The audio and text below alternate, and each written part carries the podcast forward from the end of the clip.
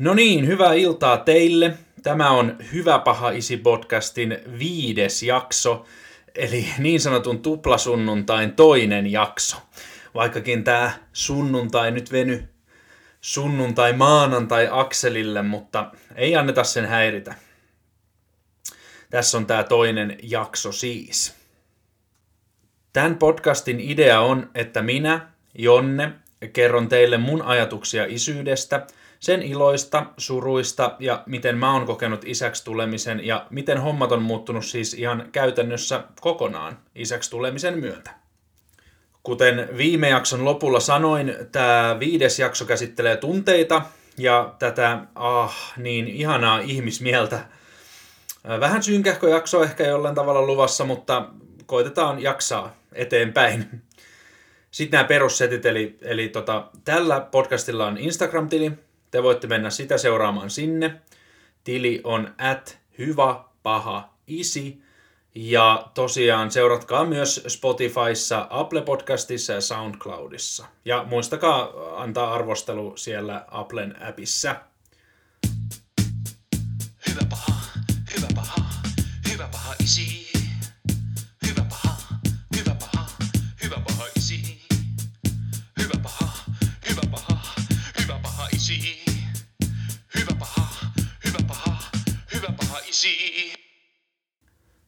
Ihmismielihän on ihmeellinen ja mielialat voi vaihdella päivän aikana ylös ja alas ihan tuhansia kertoja. Ja lapsen saannin jälkeen mä oon huomannut itsestäni semmoisia piirteitä, mitä mä en edes kuvitellut olevan olemassa. Mä muistaakseni joskus omaan henkilökohtaiseen IG-storiin kerroinkin, että Miten voi olla mahdollista, että minuutin aikana kokee aivan loistavaa ilon tunnetta, sitten aivan hillitöntä raivoa ja sitten tulee paha mieli ja pyydellään anteeksi. Ja monesti päivässä tämä käy ja minuutin aikana tämä voi käydä pari-kolme kertaa. Ihan ihmeellinen juttu. Mutta mä oon nuoruusvuosina sairastanut masennusta ja homma alkoi oikeastaan luisua sivuraiteille viimeistään siinä, kun tota, muutin omaan asuntoon Mähän en ole koskaan ollut mikään kunnon, kunnon koulussa kävijä, mutta siinä vaiheessa se loppui sitten viimeistään kokonaan se innostus siihen hommaan. Että oma asunto, omat meno- ja tuloajat, sai juoda alkoholia koska vaan ja valvoa pitkään. No, siinä se sitten, siinä se sitten oikeastaan tulikin, että soppa oli valmis. Koulunkäynti loppui seinään, ja alkoholin kulutus kasvoi. Mä join oikeasti tosi paljon, siis lähes päivittäin oli saatava olutta, ja kaikki rahat menikin oikeastaan alkoholiin ja tupakkaan. Ja sitten mä söin oikeastaan pelkästään ristorante tonno pakastepizzoja, eli siis tonnikala pizzaa pakkasesta. Ja yleisin ostos lähisivasta olikin pakastepizza, mäyräkoira ja askitupakkaa että helvetin terveelliset linjat ollut silloin nuorempana.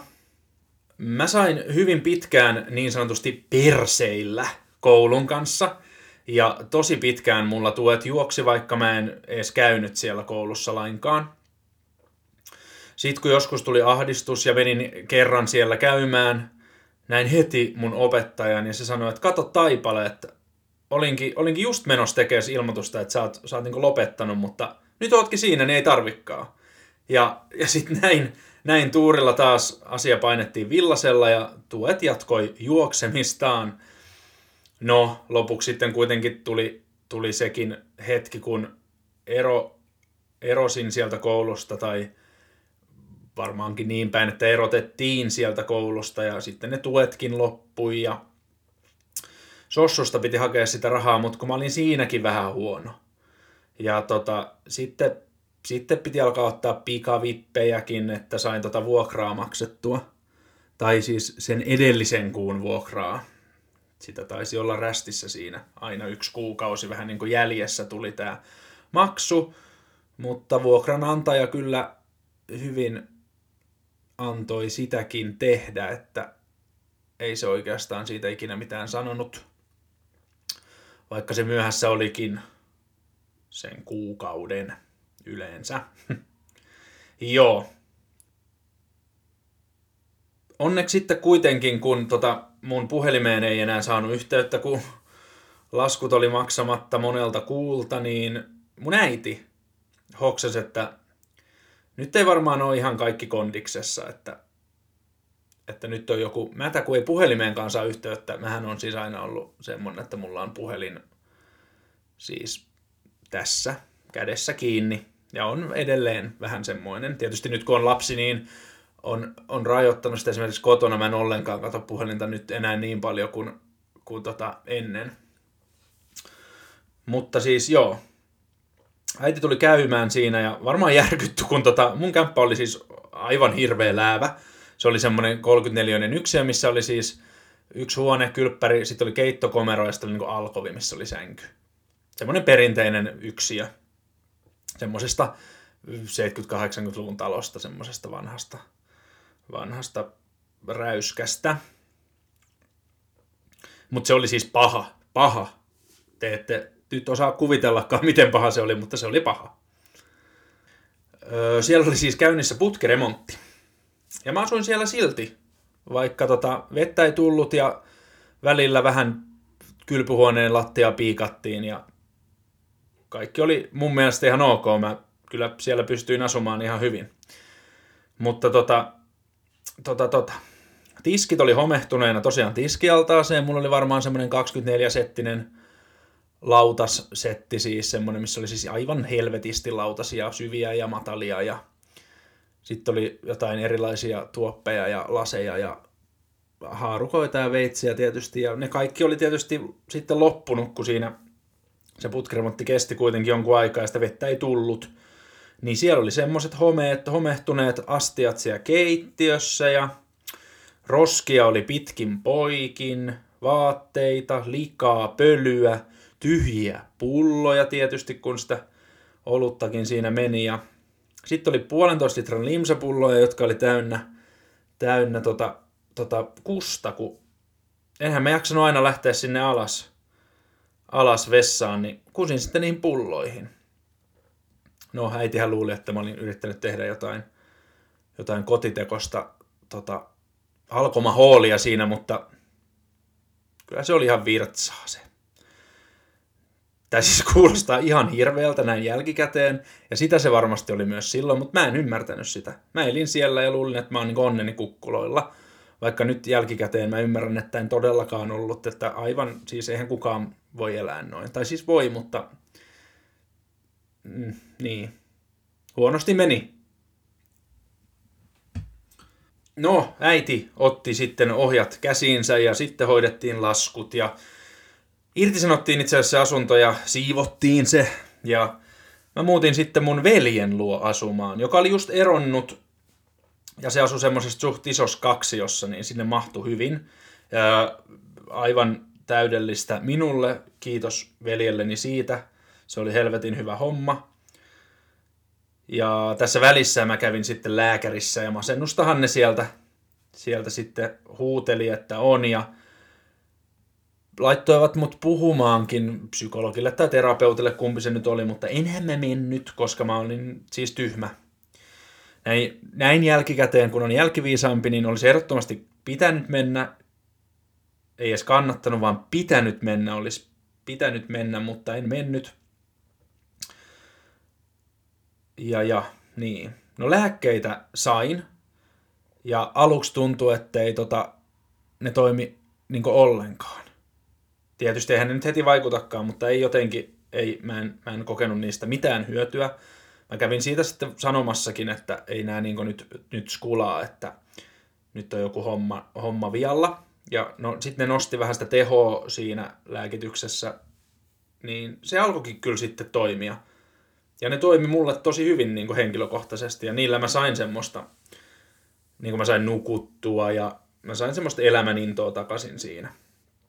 Tosin se sossu täti, jonka luona kävin, oli myös aivan best. Ja sekin auttoi asiaa ja tietty lähimmäisten tuki, eli äidin ja veljen. Ja isäkin, joka kyllä asui Tampereella, mutta Jeesus esim. sit rahallisesti, niin kyllä, kyllä lähimmäisten tuki oli tärkeää siinä vaiheessa. Ja sitten mä sain elämäni kondiksella ja loppujen lopuksi muutin, muutin omaan kämppään sieltä, veljen, veljen nurkista pois. Ja sitten lopuiksi sinne pääkaupunkiseudulle. Ja nyt ollaan tässä ja elämäntilanne on ehkä hieman erilainen ja niin. Ja haluankin kiittää siis kaikkia, jotka jakso potkia mut ylös sieltä perseestä. En edes menettänyt siis luottotietoja, mikä oli kyllä todella ihme, koska niitä laskuja oli maksamatta aika paljon. Sitten oli tosiaan niitä vuokria rästissä ja niitä pikavippejäkin oli muutama. Niitä mä en ehtinyt ottaa silti monta, koska mun äiti hoksasi tämän, tämän homman sitten. Siinä äiti näki mun tilitiedot itse asiassa ja sitten mä väitin, että mä oon saanut Sossulta rahat, mutta se sanoi, että miksi täällä sitten lukee, että pikavippi. Ja sitten tää alkoi tää purkaantua tää vyyhti. Että hyvä tarkkaavaisuus on hyvä juttu. Tarkkailkaa. Joo, mutta, mutta, mutta silloin kun meidän tytär oli vauva, niin mähän oli aivan fiilareissa ja uu, ihanaa ja joo joo ja parasta ja best. Mutta se muuttui siinä sitten ehkä vähän, vähän jälkeen, kun hän täytti vuoden. Varmaan oikeastaan mun isyysvapaan jälkeen. Mulle oli jo vähän aiemminkin tullut näitä, että mä oon menettänyt totaalisesti hermoja, kun hän ei esimerkiksi osannut jotain, vaikka eihän semmoisen pienen ihmisen nyt pidäkään osata mitään asioita, mutta se jotenkin otti mun hermoon todella paljon, kun hän oli jotenkin niin avuton ja musta tuntuu, että hän vaatii nyt liikaa, siis aivan käsittämättömästi multa, että mun pitää olla koko ajan tässä nyt ja eikö se nyt mitään osaa, mä mietin vaan mun päässäni silloin, joka on siis kauheaa, koska eihän tuommoinen vuoden ikäinen nyt voi ymmärtää mistään mitään. Tai siis osata sillä tehdä jotain. Kyllähän siis osasi tehdä asioita, mutta ei, ei minun mielestäni ei osannut niin hyvin kuin olisi pitänyt. Ja sitten olin, olin siis vihainen. Ja meni siis tunteisiin ja kuppi meni tosi usein nurin. Ei siis niin, että mä olisin häntä mitenkään satuttanut fyysisesti. Ei, ei, en todellakaan. Mutta huusin esimerkiksi ja pyytelin anteeksi, kun alkoi ahdistaa sitten se huuto. Ja sitten taas huusin kuitenkin. Ja sitten taas pyytelin anteeksi. Ja se oli sitten niin itsellekin todella niin raskasta. Sitten mä aloin olla ihan sikaväsynyt koko ajan siis, vaikka mun vaimo olisi antanut mun nukkua 10 tuntia ja niin yöllä, niin ei auttanut mitään. Mä olin aina vaan väsynyt ja väsynyt. Sitten mä en kiinnostanut mikään ja vähiten ehkä tyttär ja hänen onnistumisensa joissain asioissa. Sitten mua ahdisti ihan sikana se, kun mun vaimo oli hänen kanssaan, siis meidän tyttären kanssa, ja sitten se kehu ja kannusti ja oli aidosti ihan tosi iloinen, vaikka kun, kun meidän tytär oppi on uuden asian. Ja sitten mua ei liikuttanut niinku yhtään tommonen asia, ei kiinnostanut niinku paskan vertaa. Ja sitten mä olin vaan ihan helvetin väsynyt ja helvetin kärttyneen. Mutta onneksi mulla on maailman ihanin vaimo, joka kyllä huomasi, että nyt ei ole kaikki ok, ja otti asian puheeksi. Ja minä hänen sitten tämmöiseen yhtäkkiseen hyökkäykseen ollut niin ollenkaan varautunut, ja nokkiini otin, tietysti. Tuttuun tyyliin, ja olin vihainen. Ja valitin ja huusin, vaikka olin tehnyt sitä jo pidemmän aikaa, mutta en ollut sitä ehkä tiedostanut itse. Ja nyt tajusin sen, kun vaimo sanoi siitä, mutta enhän minä voinut sitä myöntää, että näin asia olisi, vaan olin vihainen ja valitin ja huusin. No, sen jälkeen kuitenkin, kun olin sitten miettinyt hetken siinä, että oikeasti nyt ei varmaan, varmaan ole taas kaikki ihan kondiksessa ja mun vaimo ei toki luovuttanut mun ärähtämisestä huolimatta, vaan hän jankutti asiasta. Ja se oli siis oikein toimittu, näin kuuluu toimia. Ainakin minun suhteeni, minulle se toimii, kun jankuttaa, niin kyllä se sitten siitä niin kyllä mä sitten tajusin itsekin sen, että, että joku on pielessä. Ja sitten me keskusteltiin asiasta ja mä aloin miettiä niitä asioita ihan, ihan niin tosissaan, että mikäs, mikäs homma nyt on määllänsä, että ei niin oikeasti kiinnosta mikään, niin mikään taas.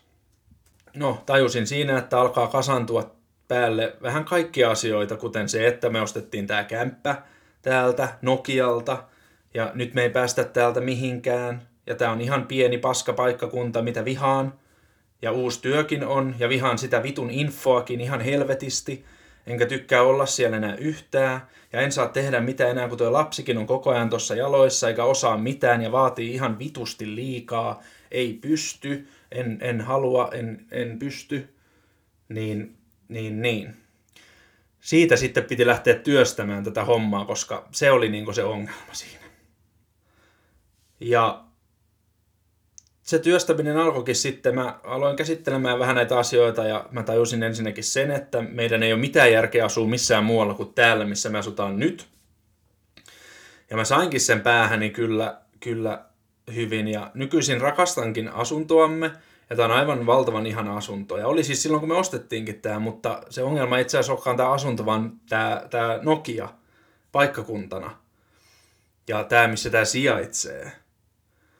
No, selvisin siitäkin ahdistuksesta kyllä, ja on vähän, vähän alkanut tutkimaan Nokiaa ja käynyt Nokialla erilaisissa paikoissa ja yrittänyt vähän saada niin kuin, tietoa, koska me asutaan tässä yhdessä kohdassa ja jos mä lähden tästä nyt ulos, niin tässä ei ole kyllä yhtään mitään niin kuin, ympärillä.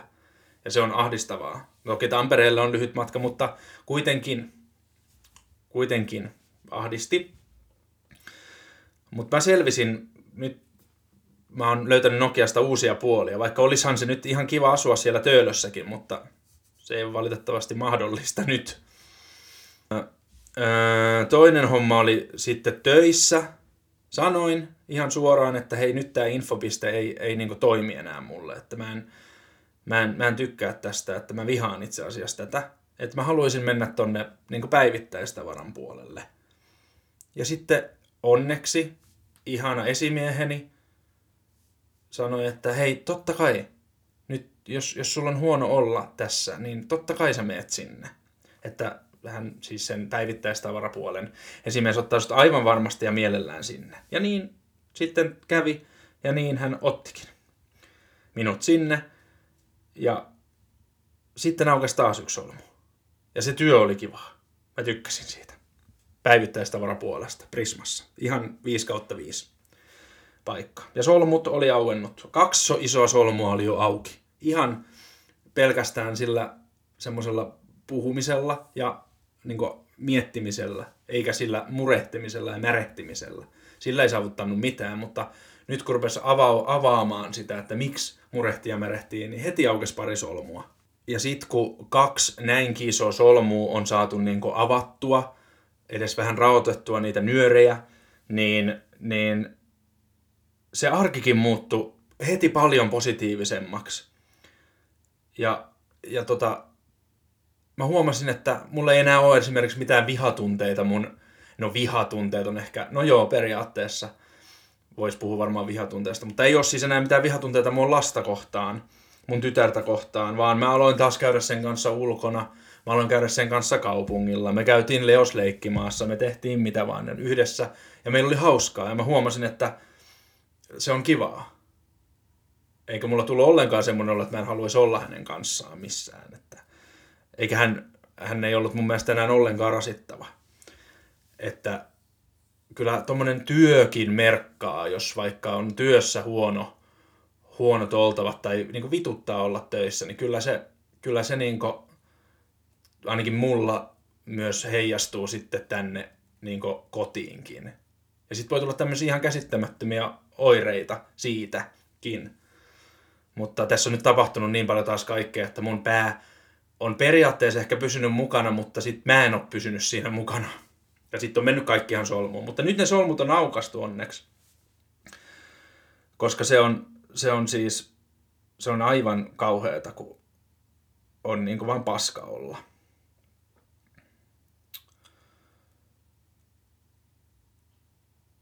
Mutta puhuminen auttaa ja onneksi mulla on vaimo. Mä taas sanon sen, koska se haluaa aina puhua. Ja mä oon vähän juntti, joka murahtelee, mutta kyllä, kyllä mäkin sitten puhun kuitenkin, kun vaan tarpeeksi ankuttaa ja mä saan miettiä sitä hetken sitä asiaa. Että mä tiedän, mitä mä sanon. Puhukaa, se on mun vinkki.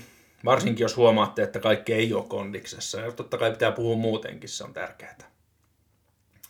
Ja sitten on tota, tämä mun uusi työ, sekin on nyt sitten taas, kun mulla on näitä vaihtuu nämä, hommat, niin tota, nyt, nyt mä vaihdan sitten työtä. Se itsessään ei ole taas mikään juttu, olen nyt ennenkin vaihtanut työpaikkaa, joo. Mutta nyt mua ei häiritsekään nyt enää se työ, no okei se on tylsää, mutta mä, mä pystyn siihen. mutta ne työajat. Eli mä teen maanantaista perjantaihin seitsemästä kolme Oho, tulipa hikka. Niin, mä sanon nyt uudestaan, kun mä en tiedä, miten toi meni. Eli teen maanantaista perjantaihin seitsemästä kolmeen, ja sitten on viikonloput vapaana. Unelmatyöaika aika monelle, eikö? Joo, varmasti. Mä oon tehnyt aina vuorotöitä, ja mä oon tottunut siihen, että mulla on hetkittäin omaa aikaa johtuen juurikin siitä vuorotyöstä. Esimerkiksi vaimo menee aamulla töihin, lähtee seiskaltaan, mä vien Innan hoitoon kasiin ja menen töihin kahteen, niin mulle jää omaa aikaa siinä se kuusi tuntia. Ja näitä hetkiä mulla oli silloin, kun mä olin esimerkiksi töissä tuossa Prismassa. Usein oli omaa aikaa, oli vapaa-päiviä keskellä viikkoa, ihan kokonaisia. Mä sain vähän tehdä omia juttuja, mennä ehkä kaupungille, kahville yksin. Sain käydä vähän Ikeassa. Joo, mä oon outo siitä, että mä tykkään käydä Ikeassa, mutta joo. Mut nyt, kun mä teen seiskasta kolmeen ja viikonloput vapaan, niin mulla ei ole lainkaan sitä omaa aikaa. Sillä aamulla mä menen töihin, vaimo vie lapset hoitoon, lapset, lapsen hoitoon. Sitten kun mä pääsen töistä, niin mä haen meidän tyttären sieltä hoidosta ja tuun sitten kotiin. Ja sitten vaimokin tulee kotiin. Ja sitten me ollaan ilta siinä yhdessä ja sitten me mennään nukkumaan ja sitten se sama homma jatkuu koko viikon. Paitsi nyt tietysti hän on, siis vaimoni on äitiysvapaalla, joten hän ei mene töihin. Hän, hän on kotona aina. tai siis, että hän on kotona, koska hän on äitiysvapaalla. Mutta siis periaatteessa sama juttu jatkuu aina vaan. Ja, ja tota, sitten viikonloput on vapaata tosiaan, eli kaksi kokonaista päivää yhdessä. Siinä sitten viikonloput menee. Ja sitten alkaa taas tämä arki, ja sitten taas tulee viikonloppu ja niin edelleen. Ymmärrätte varmaan, mitä mä nyt tässä haen takaa. No, mua alkoi sitten heti, kun mä aloitin toi työt, niin alkoi heti ahdistaa tämmöinen, että nyt mulla ei ole niinku niitä mun omia hetkiä, mitä mä, mä en tiennyt kaipaavani niitä niin paljon. Koska ne on ollut aina mun mukana. Tai siis ne on ollut aina arjessa mulla. Mä en tiennyt, että mä tarvin niitä, mutta nyt mä huomaan, tai huomasin heti itse asiassa sen, että mä tarvin niitä todellakin. Mä tarvin niitä. Ja mä puhuin siitä sitten mun vaimolle, että mä tarvin omaa aikaa, että mä vähän niin kuin lataudun sillä, että mä voin olla yksin että esimerkiksi neljä tuntia sohvalla tekemättä mitään, ihan vaan olla ja istua neljä tuntia sohvalla auttaa joskus. Joskus se vaatii kuusi tuntia, mutta kuitenkin sillä, että mun ei tarvi periaatteessa nähdä ketään, olla kenellekään mitään, mä vaan oon siinä ja olen. Siis käsittämätöntä, mutta siis vaan olla. Mä voin olla ihan pimeässäkin. Ihan vaan niinku olla. Se on sitten Mä en tarvi muuta, mutta sitä mä tarvitsen aina välillä. Ja mä, mulla on ollut ne aina mukana. Koska mä en, en mä tajunnut tarvitsevani niitä, mutta nyt kun mulla ei ole niitä hetkiä, niin nyt mä tajuan, että mä todellakin tarvitsen niitä hetkiä. Ja mä tarvitsen niitä tosi paljon. Tai siis en mä tarvitse niitä tosi paljon, mä kaipaan niitä tosi paljon. Mä tarvitsen, mulle riittää, nyt mä oon huomannut, että mulle riittää yleensä viikossakin, että mä olisin kerran tai kaksi. Niin kuin yleensä mulla olikin sillä niin sit se on jo auttaa tosi paljon mua jaksamaan sitten niin esimerkiksi mun omaa perhettä, mikä kuulostaa hirveältä, että mä en jaksa mun perhettä ilman, että mä saan olla neljä tuntia yksin ensin. Mutta näin se on ja menee. Ja mun vaimohan on siis ihan vastakohta tässä asiassa. Että se on just toinen ääripää, että sehän latautuu silloin, kun se saa olla mun ja mun tyttären kanssa, niin kuin meidän kanssa yhdessä perheenä. Se saa siitä voimaa ja latautuu niin hänellä oli varmaan vaikea ymmärtää sitten, että mä haluan olla yksin, mutta se ei tarkoita sitä, että mä en halua olla heidän kanssaan. Mä vaan tarvin, mä vaan tarvin sen hetken, että mä pystyn olemaan sitten parempi. Että mä oon taas semmoinen vihane ja kärttynen ja helvetin ärsyttävä paska ihminen, mikä musta tulee, jos mä en saa omaa aikaa.